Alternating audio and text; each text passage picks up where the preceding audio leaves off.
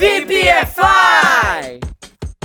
E aí, VPFires, Teacher Juan aqui para mais um conteúdo. E olha o nome do conteúdo de hoje, ó. Minha boca é um túmulo. Geralmente a gente usa essa expressão em português para indicar que a gente não vai contar nada para ninguém sobre algum assunto, né? Que a gente vai ficar de bico fechado. Se parar para analisar, até uma expressão um pouco esquisita, né? Falar que a boca é um túmulo é até meio estranho, mas faz sentido, né? Quer dizer que o assunto vai morrer ali. É um túmulo, então você não vai contar para ninguém, morreu ali. Mas será que tem como falar isso em inglês? Será que tem uma forma de falar isso em inglês? É isso que a gente vai ver no conteúdo de hoje. A resposta é sim, obviamente tem formas de falar isso em inglês. Vou passar para você aqui duas. A primeira delas é, olha só, My lips are sealed. Minha boca é um túmulo. A gente geralmente traduz assim. Então vamos ver um exemplo, ó. Don't worry about your secret. My lips are sealed.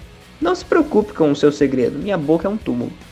Se a gente traduzir essa expressão ao pé da letra, essa expressão aqui, ó, my lips are sealed, ao pé da letra, ela fica meus lábios estão selados, lacrados. Mas como um brasileiro geralmente não falaria isso, né, não é tão comum a gente ouvir isso, a gente traduz por minha boca é um túmulo, que já é uma expressão conhecida por nós, que já é uma coisa que a gente geralmente fala. Não é tão comum, também não escuto muito, minha boca é um túmulo, mas é uma expressão que existe no português, né? Então fica mais fácil a gente traduzir por ela. Mas não para por aí. Existe mais uma forma de falar isso em inglês ou algo parecido com isso, que é zip somebody lips. Olha só que loucura, zip somebody lips. É, os lips, galera, são os lábios, tá? Só pra deixar claro mesmo, por isso que tá nas duas, nas duas expressões aqui. E esse zip somebody lips nada mais é do que fechar a boca. Então olha só, esse, esse exemplo com essa expressão. Trust him, he will zip his lips. Olha só que loucura. Trust him. He will zip his lips. Então, confia nele, ele vai ficar de boca fechada. Então parece um trava-língua aí, zip his lips, mas é quando você pegar o jeito vai ser mais fácil de falar, que é ficar com a boca fechada mesmo. Então o zip nesse sentido aqui, ele, ele entra literalmente como se fosse um zíper mesmo. Tem, tem o papel de fechar, calar, lacrar, né? E assim por diante sem segredo nenhum usar essas expressões, né? Não tem, não vejo, não vejo dificuldades.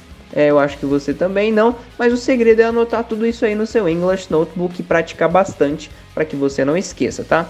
E para te ajudar ainda mais a fixar tudo isso, a gente vai colocar em prática com os nossos desafios. Então eu separei aqui três frasezinhas que têm o uso dessas duas expressões que eu ensinei hoje e a sua missão é passar elas para o inglês e as correções estão lá na nossa plataforma exclusiva. Se você ainda não é assinante, seja, porque lá, além de você ter todas as correções de todos os conteúdos, você ainda vai ter mais coisas para estudar: vídeos, textos, podcasts exclusivos e muito mais. Então, você não vai se arrepender. Mas agora, bora para os updates, tá? Bora para os desafios, na verdade. Então, primeiro, nossas bocas são um túmulo. Você pode contar para nós. Esse é o primeiro. Segundo, ela vai contar para você, mas você precisa ficar de boca fechada.